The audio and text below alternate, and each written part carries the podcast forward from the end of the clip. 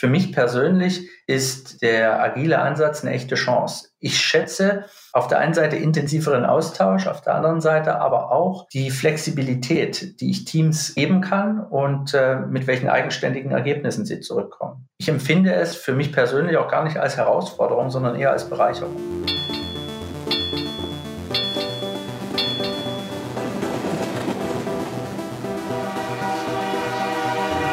Wissen macht Arbeit. Die Podcast-Reihe des Deutschen Gewerkschaftsbundes zum Wissenschaftsjahr 2018. Arbeitswelten der Zukunft.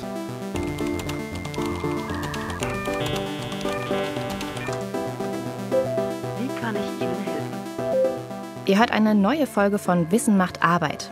Ich bin Theresa Samuelis. Hallo. Denkt ihr bei der Arbeit manchmal, Mensch, das hätte mich meine Chefin jetzt aber wirklich mal allein entscheiden lassen können? Oder habt ihr schon mal festgestellt, hm, das Projekt, an dem ich seit drei Jahren arbeite, war damals echt eine gute Idee. Aber inzwischen gibt es so viele Angebote, die sich mit der gleichen Frage beschäftigen, ich bin einfach zu spät. Solche Situationen entstehen häufig in Unternehmen mit starren Hierarchien. Es geht da um lange Projekte mit viel Geld und vielen Beteiligten. Und oft kontrollieren die Chefs nahezu alle Arbeitsschritte. Das dauert natürlich. Weil sich unsere Arbeitswelt und auch unsere Gesellschaft durch technologische Entwicklungen so schnell verändern, wird es für Unternehmen mit solchen Strukturen vermutlich schwierig. Anforderungen von Kunden verändern sich einfach zu schnell, zum Beispiel wenn eine App plötzlich noch eine Bezahlfunktion haben soll. Unternehmen müssen also schneller und flexibler werden. Genau hier setzt die sogenannte agile Arbeit an, unser Thema heute. Wir klären, was man darunter überhaupt versteht, ob Agilität nur ein Modebegriff ist und wann agile Arbeit wirklich zukunftsweisend ist, also gut fürs Unternehmen und gut für die Beschäftigten. Und wir schauen uns an, welche Methoden in der agilen Arbeit wichtig werden. Das sind Fragen, die natürlich auch an der Arbeitsforschung nicht vorbeigehen. Ein Projekt, das sich mit agiler Arbeit beschäftigt und vom Bundesministerium für Bildung und Forschung gefördert wird, ist zum Beispiel EDA, Empowerment in der digitalen Arbeitswelt. Ich wollte wissen, wo die Idee vom agilen Arbeiten eigentlich herkommt und was sie mit Empowerment zu tun hat. Deswegen bin ich zu einer Konferenz der EDA-Projektpartner nach München gefahren. Agilität ist eigentlich Ende der 90er Jahre zur Jahrtausendwende entstanden, interessanterweise als Grassroots-Bewegung, als eine regelrechte soziale Bewegung in der Entwickler-Community. Das ist Dr. Tobias Kempf. Ich bin Soziologe am ISF München und forsche da, wie die Digitalisierung die moderne Arbeitswelt verändert. Kempf erklärt mir erst einmal, dass Agilität eigentlich aus der Entwicklerszene kommt. Ein Haufen Softwareentwickler und Nerds hatte nämlich irgendwann keine Lust mehr auf die klassischen Entwicklungsmethoden. Da ging es nämlich sehr viel darum, Pläne zu machen, Meilensteine einzuhalten, Excel-Sheets zu pflegen, aber mit ihrer eigentlichen Arbeit entwickeln hatte die Entwicklungsarbeit oftmals nicht mehr zu tun. Analysieren, planen, implementieren, prüfen. So sah Softwareentwicklung damals aus. Weil in diesem Modell von der Idee bis zur Wartung immer ein Arbeitsschritt nach dem anderen kommt, nennt man das in der Fachsprache auch Wasserfallmodell. Wie bei einem Wasserfall folgen die einzelnen Projektphasen stufenweise aufeinander, ganz linear. An der Stelle setzen jetzt agile Entwicklungsmethoden an. Man versucht mit agilen Entwicklungsmethoden sehr viel kurzzyklischer zu entwickeln. Diesem Wasserfallmodell, mit dem damals eben in vielen Großunternehmen gearbeitet wurde, wollten die Entwickler in den USA etwas entgegensetzen. Das haben sie irgendwann sogar aufgeschrieben, im sogenannten Agilen Manifest. Diese langen Entwicklungszyklen werden unterbrochen in kurzzyklische Sprints. Das heißt, Softwareteams entwickeln in Sprints von in der Regel zwei oder vier Wochen Software. Bei der agilen Arbeit wird also nicht mehr am Anfang ein Ziel festgelegt, das, sagen wir, erst in zwei Jahren erreicht werden soll sondern es gibt kleine Zwischenziele, auf die in intensiven Arbeitsphasen, sogenannten Sprints, hingearbeitet wird. Für die Software heißt das? Die wird dann Sprint für Sprint weiterentwickelt und zur immer größeren Software gemacht. Und nicht nur das. Durch die kurzen Arbeitsschritte kann man immer wieder überprüfen, ob sich die Software in die richtige Richtung entwickelt. Deswegen spricht Tobias Kempf auch von Entwicklungszyklen. Eine Aneinanderkettung kurzer Kreisläufe, in denen immer wieder nachjustiert werden kann. So kann man zum Beispiel viel besser und flexibel auf Kundenwünsche reagieren. In der Praxis braucht es dafür vor allem eines. Ganz wichtig in diesen agilen Entwicklungsformen ist die Bedeutung von Teamarbeit. Entscheidend ist nicht mehr, dass ein einzelner Softwarekünstler in seinem stillen Kämmerlein allein vor sich hin arbeitet, sondern es geht darum, dass in einem Team entwickelt wird, sehr eng zusammengearbeitet wird, man lernt voneinander. Einzelkämpfertum ist also laut Tobias Kempf in der agilen Arbeit nicht gefragt.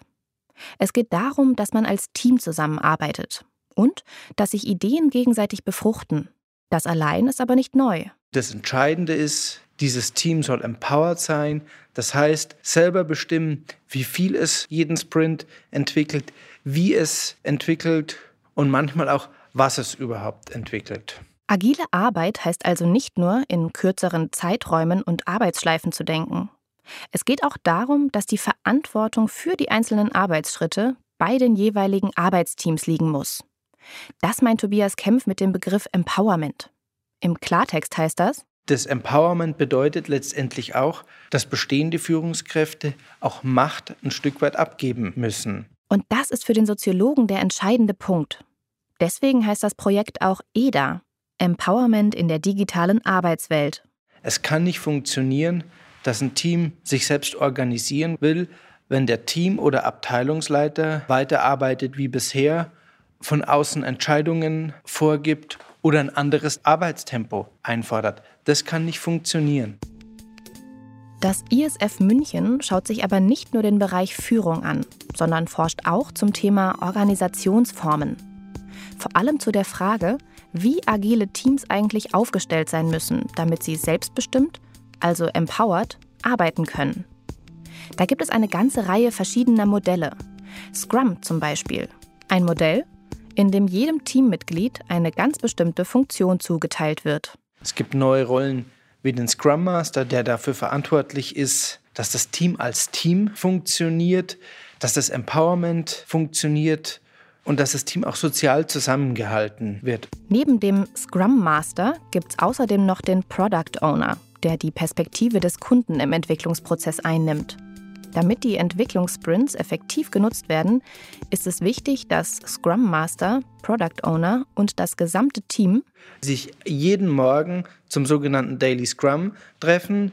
Da sagt jeder Entwickler, woran er gerade arbeitet und sagt auch, ob es entsprechende Hindernisse, Probleme in der Arbeit gibt und kann Hilfe von den Kollegen, Unterstützung einfordern. Die Scrum-Methode bedeutet in der Praxis also viel Eigenverantwortung, viel Austausch und viel Transparenz. Klingt auf dem Papier ja alles erstmal super. Aber kann es nicht auch passieren, dass man vor lauter Sprinten den Blick für das große Ganze verliert? Es gibt auch Beschäftigte, hochqualifizierte Softwareentwickler in dem Fall, die dann sagen, na, wir arbeiten hier eigentlich wie Arbeiter am Band nur noch Sachen ab haben aber keinerlei Gestaltungsspielräume. Da können dann regelrechte digitale Fließbänder entstehen. Mit den digitalen Fließbändern meint Kempf, dass man in den kleinschrittigen Entwicklungsphasen gewissermaßen festhängt und keine Möglichkeit mehr hat, sich kreativ zu verwirklichen. Agilität kann also auch zum Problem werden, wenn sie nicht richtig umgesetzt wird. Zum Beispiel, wenn die Beschäftigten nicht mitbestimmen können. Wir haben jetzt die ganze Zeit nur über Softwareentwicklung gesprochen. Inzwischen haben aber immer mehr Unternehmen in ganz unterschiedlichen Branchen diese Art zu arbeiten für sich entdeckt. Agile Arbeit könnte also auch in eurem Beruf ein Thema werden. Euer Team bekommt mehr Verantwortung, ihr müsst in kurzen Phasen klare Ziele erreichen, ihr sitzt jeden Tag im Daily Scrum auf dem Präsentierteller und das ganze Team weiß immer, wie schnell oder langsam ihr etwas bearbeitet habt. Na, wie hört sich das an? Wenn ihr mich fragt, ich glaube, das kann ganz schönen Druck erzeugen. Vor allem, weil man immer gegen die Zeit arbeitet. Und eigentlich sollte man in der agilen Arbeit auch selbst über seine Arbeitszeit bestimmen können. Wir beschäftigen uns bei unserem Teilprojekt mit äh, dem Aspekt der Zeitsouveränität in der digitalen Arbeitswelt. Das heißt, unser Fokus ist die Zeit. Das ist Nesrin Gül. Sie arbeitet bei der IG Metall in der Bezirksleitung Bayern Die IG Metall fragt im EDA-Projekt danach, wie sich der digitale Wandel eigentlich auf unsere Arbeitszeit auswirkt. Das ist ein Teilbereich der Forschung zum Thema Agilität. Und hierbei gibt es verschiedene Chancen und Risiken, die wir uns bei diesem Projekt genauer ansehen. Im Rahmen von EDA führt die Gewerkschaft Befragungen mit Betriebsräten und Beschäftigten durch. Sie wollen erst einmal herausfinden, welche Folgen diese neue Flexibilität bei der Arbeit eigentlich hat. Wir haben auf der einen Seite neue Freiheiten der Arbeitszeit. Die Arbeitszeit, der Arbeitsort kann selbstbestimmter festgelegt werden. Wir haben äh, zum Beispiel flexibles und mobiles Arbeiten, um ein paar Beispiele zu nennen, und dadurch eventuell auch eine bessere Vereinbarkeit von Familie, Freizeit und Beruf. Auf der anderen Seite bringt die neue Eigenverantwortung aber auch Risiken mit sich. Zum Beispiel, dass man nicht mehr so gut zwischen Arbeit und Freizeit trennen kann. Es könnte kommen zu psychosozialen Fehl- und Überbeanspruchungen und dadurch auch zu gesundheitlichen Gefahren. Und wir stehen ähm, vor dem Risiko, ähm, statt neuer Zeitsouveränität so eine Kultur permanenter Verfügbarkeit zu haben. Permanente Verfügbarkeit. Das ist weder im Sinne der Beschäftigten noch im Sinne der Gewerkschaft. Deswegen hat die IG Metall im EDA-Projekt die Aufgabe, zwischen Wissenschaft und Praxis zu vermitteln. Konkret heißt das, dass die Gewerkschaft die Erfahrungen von Betriebsräten und Angestellten mit ins Projekt einbringt und versucht, Beispiele für gelungene Arbeitszeitmodelle zurück in die Unternehmen zu spielen, über Schulungen und Workshops zum Beispiel. Ziel ist es, zum einen Wissenstransfer zu den Themen zu leisten, gleichzeitig aber auch abzufragen, wo muss man ausweiten an, an Handlungsspielräumen, wo hakt es, viel Austausch aus Info und Praxis zu gewährleisten, Analyse auch der rechtlichen Rahmenbedingungen zu gewissen Themen anzubieten und vor allem, und das ist das Wichtigste, Handlungsmöglichkeiten zu identifizieren und gemeinsam dann auch Handlungsstrategien zu entwickeln. Das heißt, den Multiplikatoren auch etwas in die Hand für die Praxis mitzugeben. Mit Multiplikatoren meint Gül vor allem Betriebsräte. Die sind für die IG Metall die Schnittstelle zur Arbeit in den Unternehmen und wissen aus Erfahrung, welche Arbeitszeitmodelle für die jeweiligen Betriebe überhaupt sinnvoll sind. Da gibt es nämlich viele Möglichkeiten. Es gibt Vertrauensarbeitszeiten, es gibt flexible Arbeitsmodelle, es gibt mobile Arbeit. Nesrin Gül erzählt mir, dass viele Beschäftigte bei der Befragung mit ihren aktuellen Arbeitszeitregelungen eigentlich gut zurechtkommen. Aber es gibt auch Leute, die unzufrieden sind. Vor allem, wenn Flexibilität heißt, dass man kurzfristig bei der Arbeit eingesetzt wird. Zum Beispiel, wenn man spontan noch ein Angebot für einen Kunden ausarbeiten soll. Die Beschäftigten wünschen sich vor allem mehr Planbarkeit, mehr Mitbestimmung und vor allem mehr Selbstbestimmung. Agiles Arbeiten hat also ganz viel mit Eigenverantwortung zu tun. Ein Team, das ein neues Produkt entwickelt, ist dabei in verschiedene Rollen aufgeteilt und kann selbst entscheiden, wann Meetings wie der Daily Scrum stattfinden, wie lange ein Sprint dauert oder wie die Arbeitszeit eingeteilt ist. Vor allem soll agile Arbeit für Teams aber gute Arbeit sein. Wie das genau funktionieren kann, schaut sich das zweite Projekt an, das wir heute kennenlernen. Es heißt DIGAP. Das steht für gute agile Arbeit in der digitalisierten Welt. Weil ich wissen wollte, was gute agile Arbeit eigentlich meint und welche Interessen hier aufeinanderprallen können, habe ich mich bei T-Systems umgehört. T-Systems gehört zur Deutschen Telekom und ist ein großer Dienstleister für Informations- und Kommunikationstechnologie. Außerdem ist T-Systems am Forschungsprojekt DIGAP als Praxispartner beteiligt. Ich habe mit Jan Krellner telefoniert, natürlich im Homeoffice. Ich bin verantwortlicher Personalleiter für die IT-Division. Das ist die externe IT der T-Systems GmbH. Und wir haben ca. 20.000 Mitarbeiter weltweit. Er erklärt mir, warum es für ein Unternehmen wie T-Systems eigentlich interessant ist, bei einem Projekt wie DIGAP mitzumachen. Vorrangig geht es für uns in der Studie um die Fragen zur betrieblichen Einbettung von agilen Teams in eine klassische Unternehmensstruktur.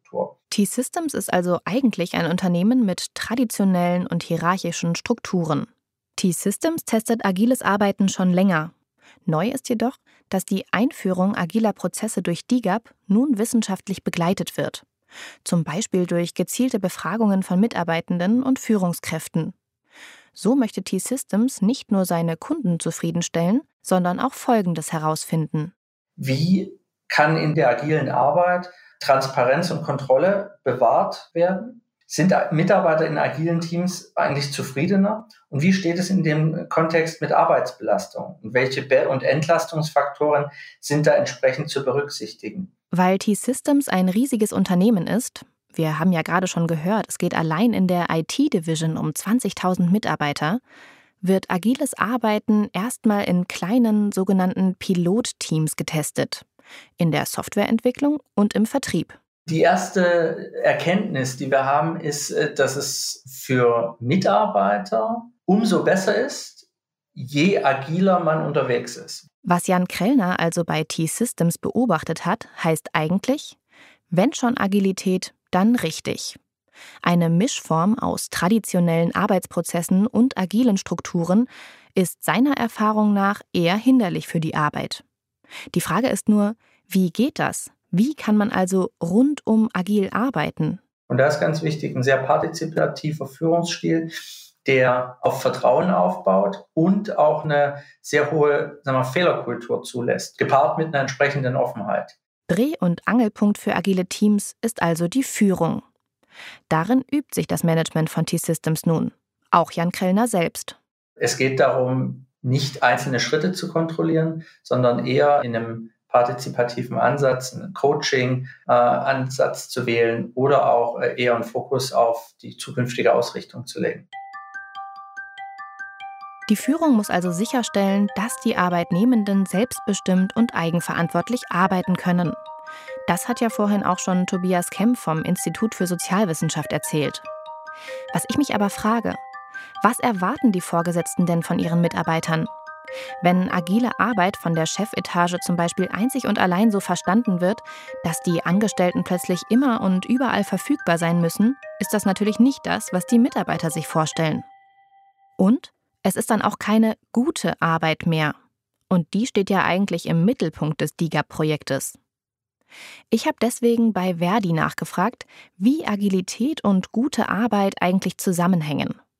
Verdi ist nämlich Verbundpartner bei DIGAP und schaut sich in Mitarbeiter- und Betriebsratsbefragungen die unterschiedlichsten Branchen an. Und dadurch, dass auch IT in anderen Branchen immer wichtig wird, wächst es in den Handel hinein. Ähm, wir haben jetzt schon Projekte zur Agilität in Krankenhäusern, also in den verschiedensten Bereichen. Das ist Nadine Müller. Ich arbeite bei Verdi in der Bundesverwaltung im Bereich Innovation und gute Arbeit. Ich besuche Nadine Müller in ihrem Büro in Berlin. Ein roter Backsteinbau direkt an der Spree. Und wir ähm, haben das Projekt Gute agile Arbeit in der digitalisierten Welt, kurz DIGAP, initiiert. Das kam so. Seit 2007 gibt es vom Deutschen Gewerkschaftsbund, dem DGB, den sogenannten DGB-Index Gute Arbeit. Darin werden jedes Jahr Befragungen mit Arbeitnehmerinnen und Arbeitnehmern zum Thema Arbeitsqualität durchgeführt. Kriterien für sogenannte gute Arbeit sind zum Beispiel das Einkommen, ein Sinn hinter der Tätigkeit oder persönliche Entwicklungsmöglichkeiten. Nadine Müller hat sich diese Kriterien damals genauer angeschaut. Und da bin ich auf eine erste Gemeinsamkeit zu Agilität oder agilen Methoden gestoßen, weil eben laut Agil Manifest den Prinzipien die Selbstorganisation ganz im Vordergrund steht, also die Selbstorganisation der Teams. Erinnert ihr euch an das agile Manifest, das die Softwareentwickler damals geschrieben haben? Auf der Suche nach Leitbildern dafür, wie gute Arbeit aussehen kann, hat sich Verdi auch daran orientiert, was die damals aufgeschrieben haben. Beispielsweise, dass Menschen und Interaktion wichtiger sind als Prozesse und Tools.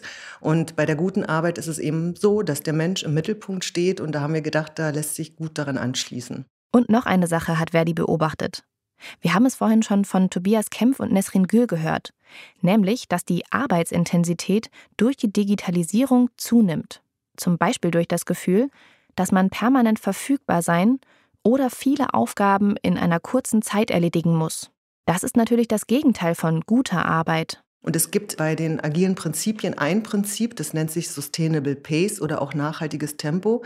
Da geht es darum, dass es ermöglicht werden soll, durch die Methoden über unbegrenzte Zeit sozusagen eine Art gleichmäßiges Tempo zu haben. Das bedeutet konkret, dass im Prinzip in agilen Projekten Überstunden inakzeptabel sind. Das ist doch mal eine Ansage. Agile Arbeit soll schnellere Arbeit und effektivere Arbeit sein und gleichzeitig Überlastungen vermeiden. Was ich mich aber frage, Widerspricht dieser Sustainable Pace, also dieses gut zu schaffende Durchschnittstempo, nicht eigentlich dem Sprint-Prinzip, von dem wir vorhin gehört haben? Und wie lassen sich gesteigerte Effektivität und Wohlbefinden am Arbeitsplatz zusammenbringen? Dieser Sprint muss dann im Prinzip auch geschützt werden. Also idealerweise dürfte dann niemand von außen noch zusätzliche Aufgaben oder Anforderungen in das Team reinbringen. Was Nadine Müller also sagt, ist, dass Arbeitsteams durchaus nach dem agilen Sprint-Prinzip arbeiten können und auch gut arbeiten können, wenn bestimmte Regeln eingehalten werden. Ansonsten kann Agilität nämlich auch nach hinten losgehen. Zum Beispiel, wenn sich ein Team selbst unter Druck setzt oder unter Druck gesetzt wird. Thema Führung. Und wie das genau passieren kann und ob es bestimmte Rahmenbedingungen braucht, also durchaus auch betriebliche, tarifliche Regulierung, um bestimmte Dinge dann vielleicht auch verbindlich festzuschreiben und ein wirkliches gemeinsames Verständnis von Agilität in diesem Rahmen zu finden, also mit den Unternehmen, mit dem Management, das haben wir uns vorgenommen, in dem Projekt mal herauszufinden, wie das praktisch geht und auch auszuprobieren. Dieses gemeinsame Verständnis, von dem Nadine Müller hier erzählt, finde ich einen total spannenden Aspekt. Um gut und erfolgreich und auch nachhaltig mit agilen Methoden arbeiten zu können, ist es wichtig, dass erst einmal alle Beteiligten auf dem gleichen Nenner sind, was unter Agilität eigentlich zu verstehen ist. Gewerkschaften, Mitarbeiterinnen und Mitarbeiter, aber eben auch Führungsetagen. Bei T-Systems, ihr erinnert euch, einem der Praxispartner im DIGA-Projekt, habe ich deswegen nicht nur mit dem Chef, sondern auch mit dem Betriebsrat gesprochen. Er vermittelt schließlich zwischen den verschiedenen Positionen.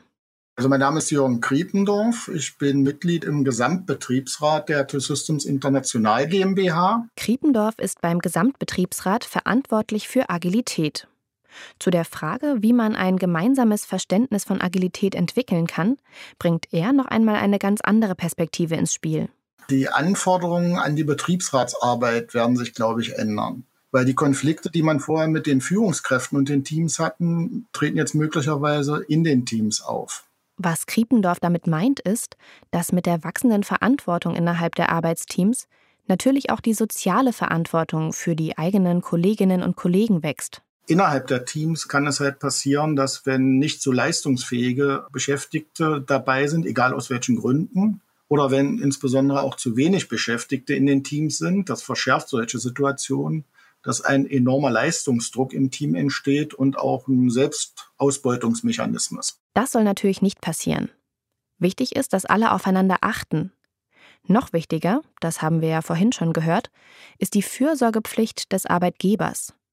Deshalb muss der Betriebsrat auch nach oben moderieren in Richtung Management ist es immer die Diskussion klar zu ziehen, was agiles Arbeiten wirklich heißt, welche Prinzipien dahinter stehen und dass das Unternehmen auch die Rahmenbedingungen sicherstellen muss für die agilen Teams, dass sie entsprechend auch arbeiten können. Jürgen Kriependorf spricht hier von einer vertrauensvollen Unternehmenskultur. Darum geht es also im Inneren. Nach außen ist T-Systems im Kontext der agilen Arbeit natürlich unter anderem mit dem Kunden konfrontiert. Und das heißt, das Neue ist, dass sich diese Planungen über mehrere Jahre nicht mehr realisieren lassen, sondern dass schrittweise auf die Anforderungen eingegangen werden muss, die da in der Entwicklung entstehen. Vielleicht ist das der Moment, endlich die Frage zu stellen, die mir nun schon seit 20 Minuten auf der Zunge liegt. Ist agile Arbeit denn nun die Zukunft? Ganz wichtige Aussage, agiles Arbeiten geht nicht für alles wenn es um Software für Kunden geht oder um einen Angebotsprozess, wo man halt auch in Verträge schreiben muss, was der Kunde jetzt an flexiblen Anforderungen dann nach und nach auch feststellt, da kann man agil arbeiten. Aber im Rechenzentrum, was 99,99 Prozent Verfügbarkeit haben muss, was laufen muss, weil man zum Beispiel autonomes Arbeiten rechentechnisch unterstützt, da kann man nicht agil arbeiten und das Risiko eingehen, dass da mal was ausfällt. Agile Arbeit. Ich habe heute auf jeden Fall verstanden, dass das mehr ist als nur ein cool klingender Begriff aus dem Start-up-Business. Mir ist auch klar geworden, dass eigenverantwortliches Arbeiten nicht Anarchie bedeutet, sondern klare Regeln, Methoden und Rollenverteilungen braucht. Und vor allem, das haben wir zum Schluss nochmal gehört, dass agiles Arbeiten die Zukunft sein kann, aber eben nicht für alles. In dem Gespräch mit Betriebsrat Jürgen Kriependorf sind für mich irgendwie alle Fäden aus meiner Spurensuche zusammengelaufen. Als Betriebsrat muss er immer wieder klarziehen, was Agilität im betrieblichen Alltag eigentlich heißt. Genau das meinte auch Nadine Müller von Verdi mit dem gegenseitigen Verständnis. Kriependorf hat mir auch erzählt, dass der Betriebsrat bei T-Systems gleich als allererstes Thema die Arbeitszeitgestaltung angegangen ist. Also genau die Fragen, mit denen sich auch Nesrin Gül von der IG Metall beim EDA-Projekt beschäftigt.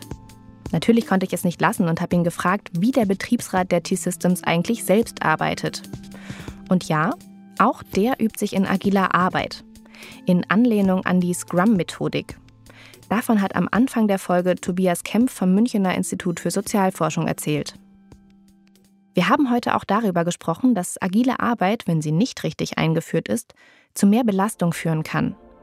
Weil das Thema Gesundheit am Arbeitsplatz aber auch in anderen Bereichen wichtig ist, hören wir dazu in der nächsten Folge noch ein bisschen mehr. Ich hoffe, ihr seid dann wieder dabei. Bis dahin nicht zu viel arbeiten, nicht krank werden. Macht's gut. Die Podcast-Reihe wird gefördert vom Bundesministerium für Bildung und Forschung innerhalb des Wissenschaftsjahres 2018 Arbeitswelten der Zukunft.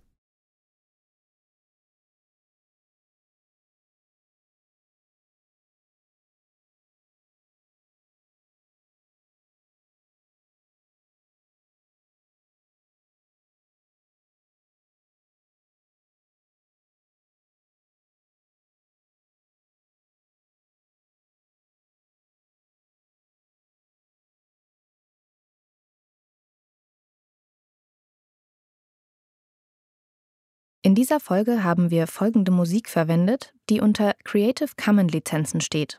Safari Loop von Setuniman, Electronic Music Loop von Frankum, Marimba Loop von Thirsk und Marimba Descending von Pok Motoin.